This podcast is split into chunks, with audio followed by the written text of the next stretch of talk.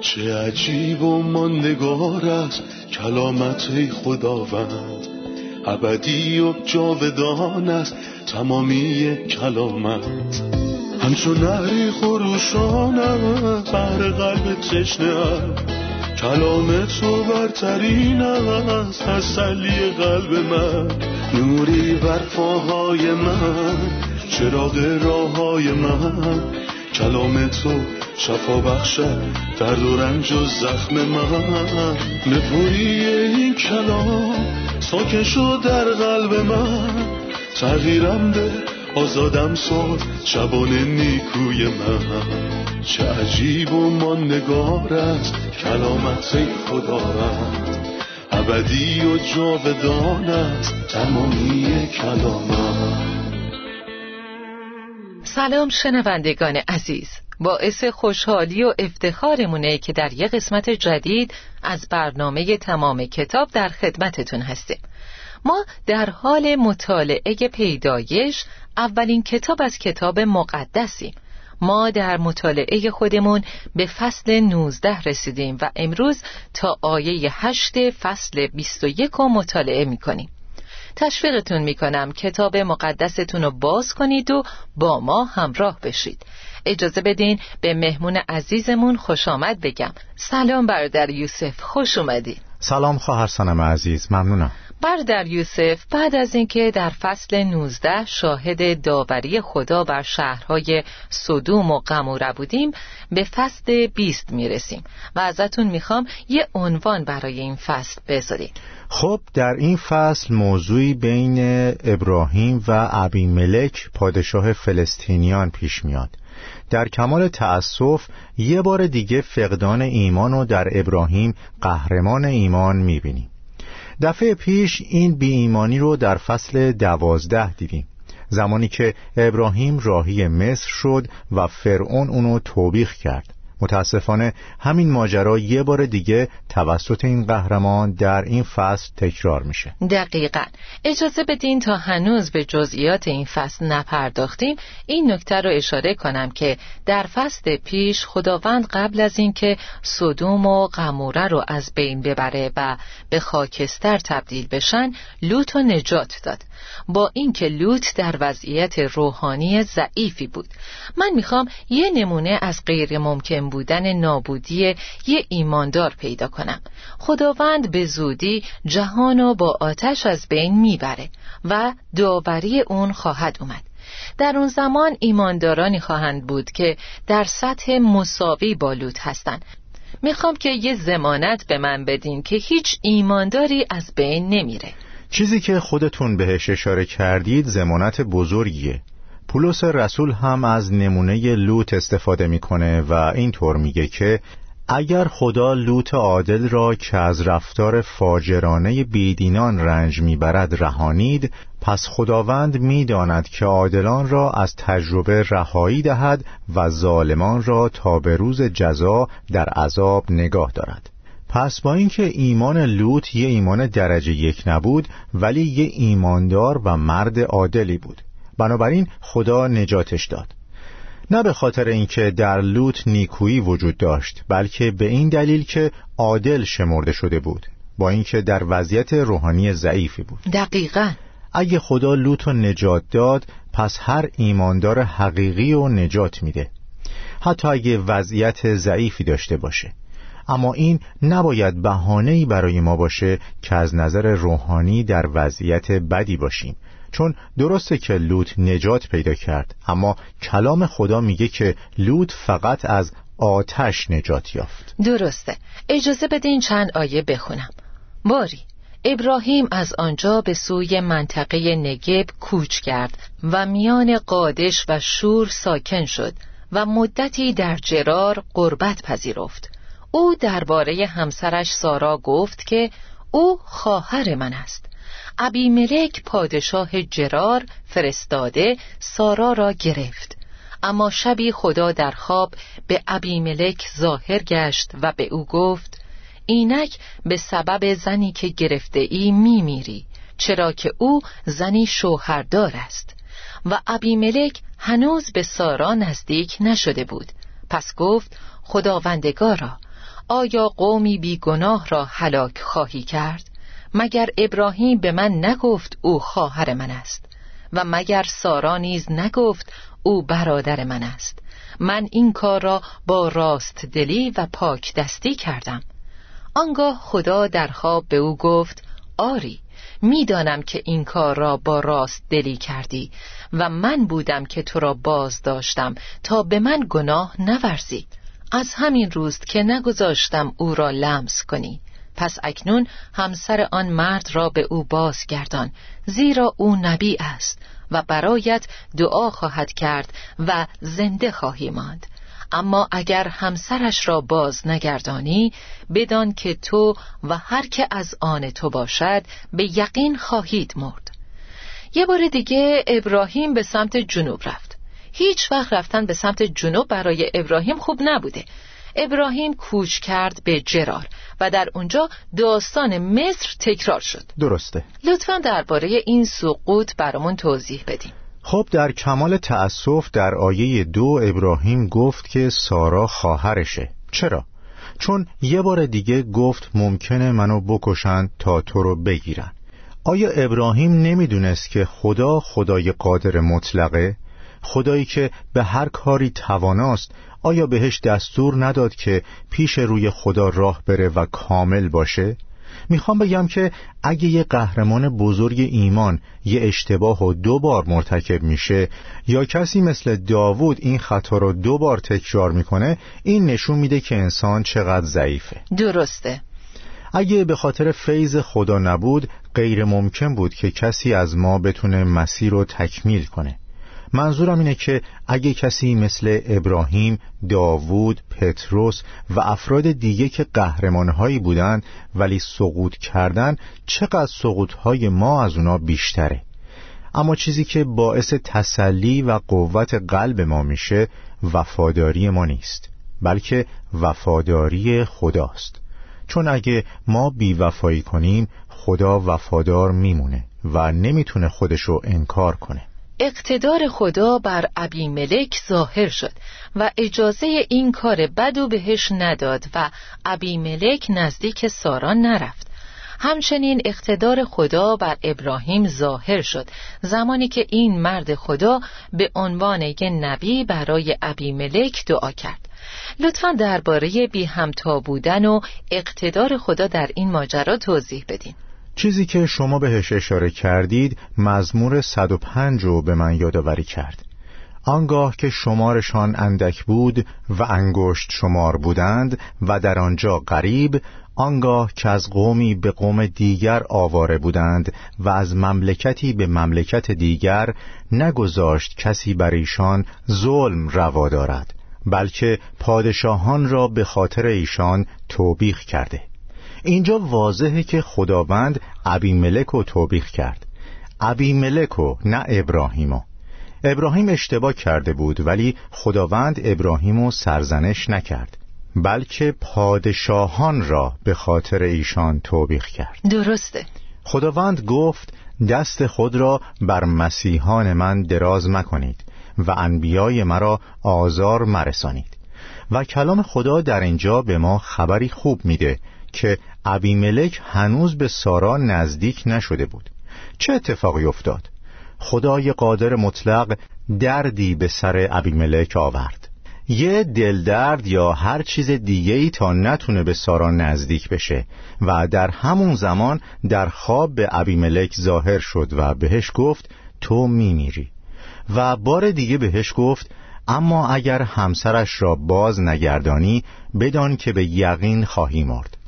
اینجا خداوند طرف خادم وفادارش میسته کسی که در این وضعیت در شرایط بدی بود. من انتظار داشتم که خدا به ابی ملک بگه این من بودم که تو را از گناه به ابراهیم و سارا نگاه داشتم. چون اتفاقی که برای سارا میافتاد روی ابراهیمم اثر میذاشت. ولی خدا به ابی ملک گفت من بودم که تو را باز داشتم تا به من گناه نورزی. لطفا درباره معنی و مفهوم گناه توضیح بدین. چه موقع گناه انجام میشه؟ آیا گناه به معنی تجاوز و شکستن حقوق دیگرانه یا ابعاد دیگه ای هم داره؟ در حقیقت یوسف از این داستان درس گرفته بود. چون به زن فوتیفار گفت چطور می‌تونم این گناه و شرارت بزرگ نه بر علیه فوتیفار و تو بلکه بر علیه خدا مرتکب بشم؟ علیه خدا. این جواب از کجا آمد؟ از جد یوسف یعنی ابراهیم کسی که مطمئنا این داستان رو برای فرزندانش تعریف کرده و گفته یه روز من ضعیف بودم و این کار رو کردم. ولی خدا به ابی ملک گفت این من بودم که تو رو باز داشتم تا به من گناه نورزی. یه مدرک گناه اینه که وقتی مرتکب گناهی میشیم گناه فقط علیه انسان ها نیست بلکه علیه خداست. این چیزیه که وقتی پسر گم شدم از روستای دور برگشت گفت من به خدا و به تو گناه ورزیدم. داوودم اینو یاد گرفته بود چون گفت مبادا به تو گناه ورزم. به تو آری به تو تنها گناه ورزیدم و در نظر تو این بدی را کردم. وقتی اینو یاد بگیریم متوجه میشیم که چقدر گناه جدیه و دیگه باهاش شوخی نمی کنیم ما نباید از گناه فرار کنیم یا باهاش بازی کنیم. پس گناه تنها تجاوز به حقوق دیگران، جسم دیگران یا اموالشون نیست بلکه اسیان و گناه بر علیه خود خداست. بله همینطوره.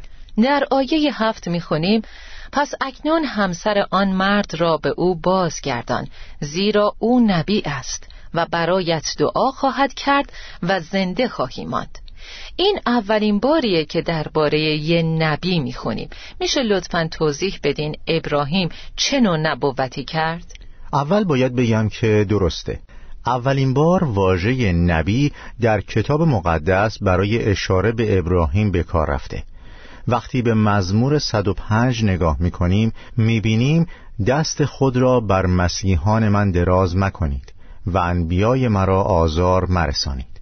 اینجا مقصود از انبیای من ابراهیم، اسحاق و یعقوبه. آیا اونا مسح شده و نبی بودن؟ بله بر طبق مزمور 105 به احتمال خیلی زیاد نبوت ابراهیم گفتن سخنان خدا بوده نه ضرورتا خبر دادن از آینده بلکه بیان سخنان خدا. علا رقم این که ابراهیم در فصل پانزده درباره آیندم خبر داد اما اینجا منظور از ابراهیم به عنوان یه نبی یعنی مرد خدا که سخنان خدا رو بازگو می‌کنه. این منو یاد چیزی میندازه که در ایوب چهل و دو اتفاق افتاد. در جایی که خداوند به دوستای ایوب گفت شما هم مثل بنده من ایوب حرفهای درستی درباره من نزدید. خدا به ملک گفت نزد ابراهیم برو تا برایت دعا کند. اینجا خدا داره به ابراهیم احترام می‌ذاره. ملک تو خواهی مرد. نزد ابراهیم برو تا برات دعا کنه. چقدر خدای ما با این پادشاه متفاوته. ملکی که یه برده مصری داشت و اجازه داد بمیره. ولی خدا هیچ یک از خادمانشو ترک نمی‌کنه بلکه اونا رو به وضعیت قبلیشون برمیگردونه. شما به معنی واژه نبی اشاره کردین و گفتین که این اولین باریه که در کتاب مقدس بهش اشاره شده. خیلی خوبه که شما این دیدگاه رو به ما گفتین که معنی واژه نبی فقط آشکار ساختن آینده پیشبینی و پیشگویی اتفاقات آینده یا گفتن حقایق نامعلوم در گذشته که ما ازشون آگاهی نداریم نیست. بلکه همچنین گفتن سخنان خدا هم نبوته. درسته. فکر کنم ما اینو در یوحنا فصل چهار می‌بینیم که زن سامری به عیسی گفت ای آقا می‌بینم که تو نبی هستی. عیسی به اون زن درباره آینده چیزی نگفته بود ولی بهش گفت که پنج شوهر داشتی و کسی که الان باهاش زندگی می‌کنی شوهرت نیست. اینجا عیسی وجدان این زن رو نشون داد. دقیقا. خدا ابراهیم و وادار کرد که برای ملک دعا کنه. برای اینکه احترام بیشتری بهش بذاره. بله برای همین در آیه هفته میگه آنگاه ابراهیم نزد خدا دعا کرد و خدا ملک و همسرش و همه کنیزانش را شفا بخشید تا باز صاحب فرزندان شدند. زیرا خداوند به خاطر سارا همسر ابراهیم رحم همه اهل خانه ملک را بسته بود. اینجا ما تأثیر و قوت دعای ابراهیم و برای اهل خونه ابی ملک می‌بینیم در حالی که هنوز اسحاق متولد نشده بود. درسته. خدا برای احترام گذاشتن به ابراهیم و برای احیا کردن اعتبارش با اینکه مرتکب اشتباه شده بود این کارو کرد. و مطمئنا ابراهیم هم از خطاش درس گرفت. خداوند به ملک گفت نزد ابراهیم برو تا برات دعا کنه و شفا پیدا کنی. دقیقا همینطور به دوستان ایوب دستور داد که بروید تا ایوب برای شما دعا کند. و وقتی ابراهیم دعا کرد کلام خدا به ما میگه خدا ملک و همسرش و همه کنیزانش را شفا بخشید. این یعنی بلای خداوند فقط روی ملک نیومده بود بلکه روی ملک همسرش و کنیزانش و این یعنی همه اونا زیر غضب خدا بودن چون که ملک قصد داشت به سارا یا سارا همسر ابراهیم نزدیک بشه آیا در اون موقع ابراهیم هنوز به یه پسر نیاز داشت؟ پس چرا هنوز به دنیا نیومده بود؟ به دنیا نیومده بود و قطعا هنوز نیاز به یه پسر داشت یعنی اینکه ابراهیم هنوز محتاج داشتن یه پسر بود ولی برای اهل خونه ای دعا کرد که رحمهاشون بسته بود. درسته. اجازه بدین یه اصل رو بگم برادر یوسف. مفهوم دعا برای دیگران می‌تونه اینطور باشه که ما برای کسایی دعا می‌کنیم که در شرایط اونا نیستیم و حالمون خوبه. مثلا برای بیماران دعا می‌کنیم. همچنین اینه که اگه در شرایط بیماری وخیمی هم باشیم می‌تونیم برای کسایی که در وضعیت مشابهی با ما هستن دعا کنیم و اینم یه مفهوم دیگه است. درسته. ما باید یاد بگیریم که برای کسایی هم که در مشکلی مثل مشکلات ما هستن دعا کنیم. وقتی گرس نمیشیم این احساس رو درک می‌کنیم و برای گرسنگان دعا می‌کنیم. وقتی که در مشکلات و جفاها هستیم برای کسایی که مثل ما هستند دعا می‌کنیم. شاید خدا ما را از این شرایط عبور میده تا نیازهای دیگران رو بتونیم حس کنیم. بله همینطوره. لطفا درباره فصل 21 برامون توضیح بدین. سورپرایزی که خدا برای ابراهیم آماده کرده بود. خب اسحاق بالاخره به دنیا اومد فرزندی که خدا وعدش رو به ابراهیم داده بود و تولدش یه معجزه بود. اسحاق با تولدش باعث شادی عظیمی شد. من با دیدن این شادی عظیم تصویر کسی رو می‌بینم که عظیمتره. انقدر که نمیشه با اسحاق مقایسه کرد. چون وعده های زیادی از قدیم درباره مسیح وجود داشته. کسی که از نسل زن به دنیا میاد. هر لحظه نور وعده خدا روشنتر میشه. دقیقا مثل چیزی که اینجا اتفاق افتاد. خداوند به ابراهیم گفت که وارث تو ایلازر دمشقی نیست بلکه پسر خود تو وارث تو میشه. در فصل هفته خدا یه بار دیگه این وعده رو برای ابراهیم تایید کرد و در فصل هجدهم تولد پسر سارا و ابراهیم بار دیگه تایید شد تولد اسحاق. در نهایت در فصل 21 اسحاق با یه معجزه به دنیا آمد. مسیح هم از طریق معجزه عظیمتری به دنیا آمد. منظورم اینه که اسحاق از یه پدر و مادر پیر به دنیا آمد ولی وقتی مسیح متولد شد از باکره به دنیا آمد. این امکان وجود داره که یه مرد و زن پیر بچه دار بشن مثل اتفاقی که برای زکریا و الیزابت افتاد. ولی هرگز چنین چیزی وجود نداشته و نخواهد داشت که با کرهی حامله بشه و بچهی به دنیا بیاره. اما برای مسیح این اتفاق رخ داد. از کجا می‌دونیم؟ اشعیا فصل هفت آیه چهارده. درسته. این معجزه آساترین معجزه بود و در آخر اینکه اسم اسحاق یعنی شادی و خنده. سارا گفت خدا برای من خنده و شادی آورده و هر کس اینو بشنوه با من میخنده و درباره مسیح خداوند گفته شده من برای شما مجده ای دارم شادی بزرگی برای همه. یعنی اسحاق باعث شادی سارا، ابراهیم و همسایه هاشون شد. ولی مسیح یه شادی برای همه است. نه فقط مردم بلکه شادی کل جهان. همه کسایی که نجات اونو شناختن شاد خواهند شد. خداوند چنان که گفته بود به یاری سارا آمد و خداوند آنچه را که وعده داده بود به جا آورد. بر حسب وعده خودش. دقیقا بر حسب وعدش. درباره وفاداری و پایداری وعده های خدا برمون بگین. اگه خدا اینو گفته همونطور هم عمل می‌کنه. اما چون زمان مقرر به کمال فرا رسید خدا پسر خود را فرستاد. خدا در این باره خیلی وقت پیش گفته بود ولی خدا فراموش نمی‌کنه. هزاران سال هم باعث فراموشی خدا نمیشه. بنابراین خدا گفت و منتظر موند چون وعده های خدا زمانهای خودشونو دارن. ولی بعد از اینکه خدا چیزی رو میگه در زمان معین اونچه که گفته به انجام می‌رسه و می‌بینیم که اسحاق به دنیا آمد. دقیقا. استراحت کوتاهی می‌کنیم و خیلی زود برمیگردیم.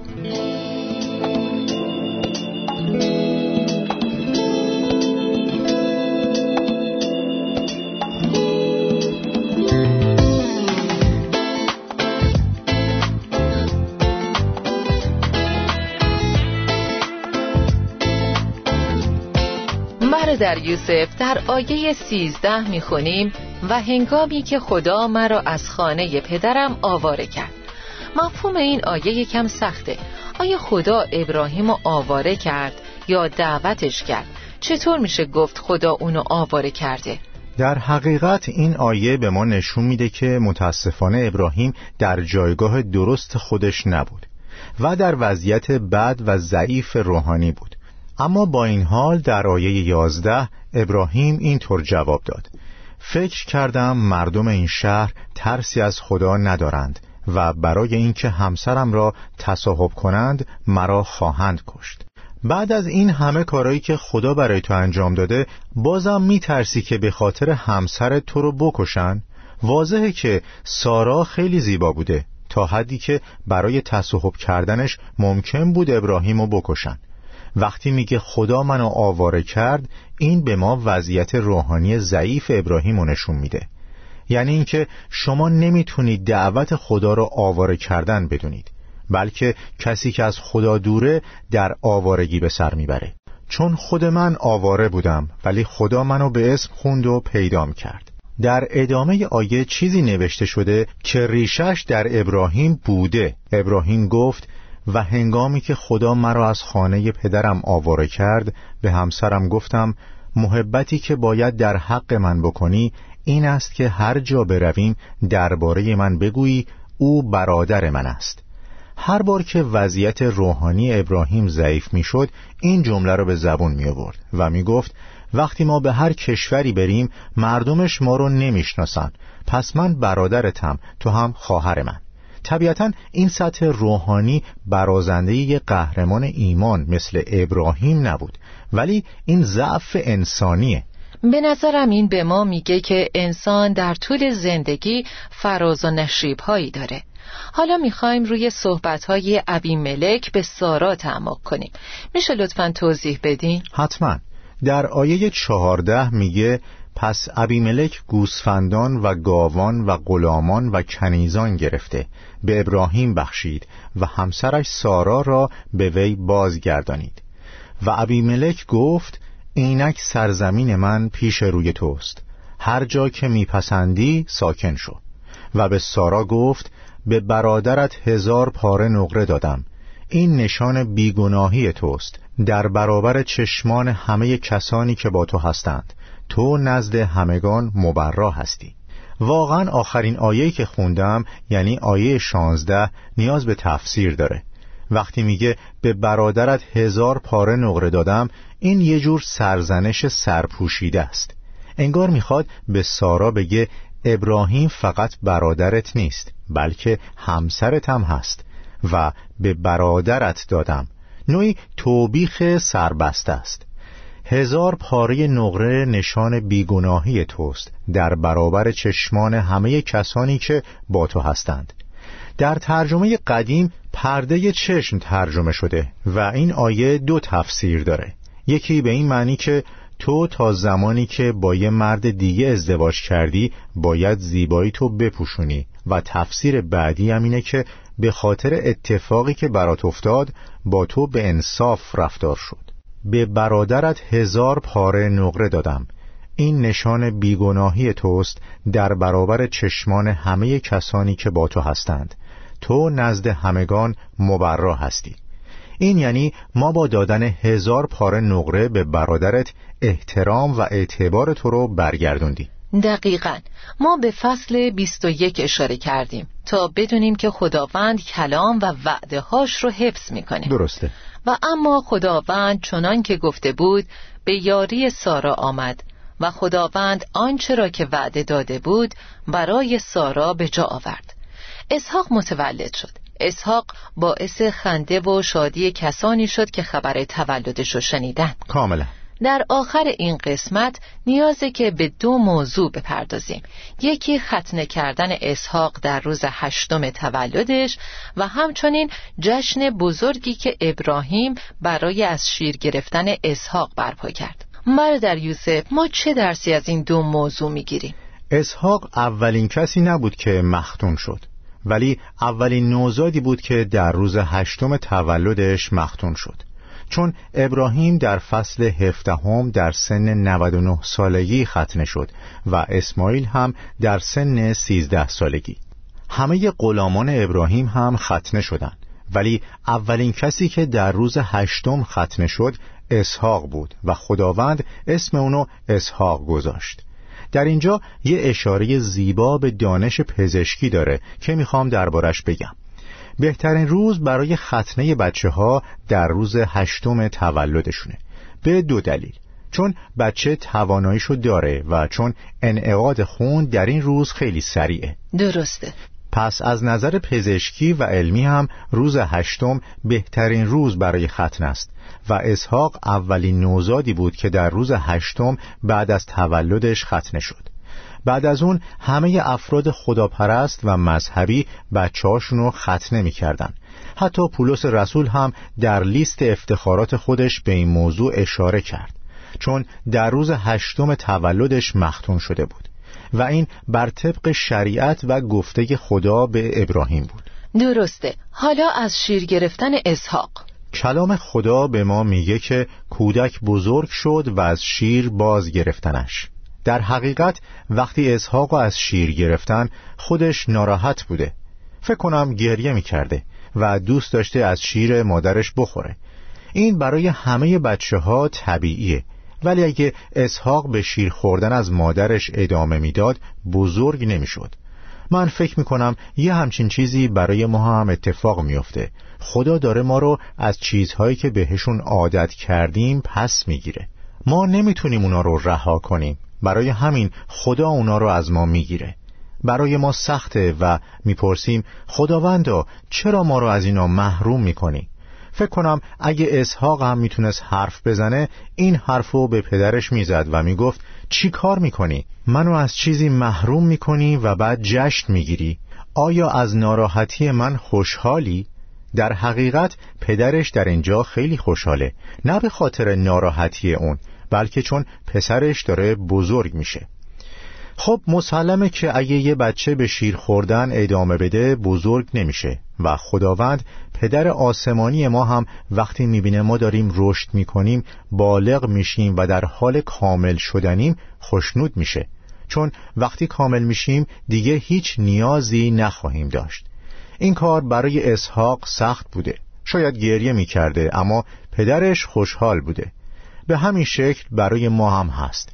انگار خدا به همون میگه کاری که من دارم می‌کنم و الان درک نمی کنی اما بعدا می‌فهمی. ممنونم برادر یوسف. به پایان برنامه رسیدیم و این قسمت رو مرور می‌کنیم.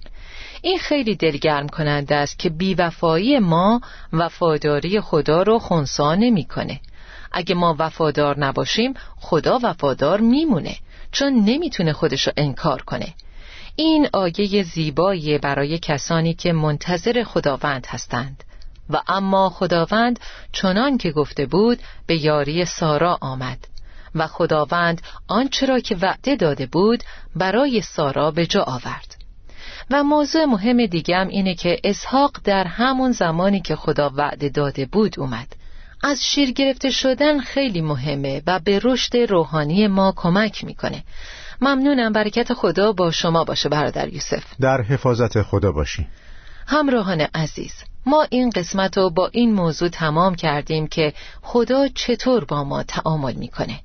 خدا با سارا و ابراهیم با دادن چیزی که وعده داده بود تعامل کرد. یعنی در سن پیری از طریق یه معجزه پسری به اونا بخشید. و با اسحاق اینطور تعامل کرد که اونو از شیر گرفت تا جشنی برپا کنن. وقتی خدا با دادن یا گرفتن با ما تعامل می‌کنه با سخاوتمندی و رحمت این کارو می‌کنه. اگه خدا وعده ای میده حتما به کمال میرسونه. اگه خداوند به شما وعده ای داده باید به اون عمل کنه. اما در زمانهایی هم که خداوند چیزی را از شما می‌گیره شاد باشید. اگه دوست شما از شما دور میشه یا از حمایت انسانی محروم میشین شاید به این دلیله که شما به دوستانتون وابسته بودین و این می‌تونه در رابطه با هر چیزی باشه. خدا شما رو از منابع محروم می‌کنه تا بزرگ بشین تا جشنی برپا بشه. اینطوری شما به مرحله بلوغ روحانی می‌رسین.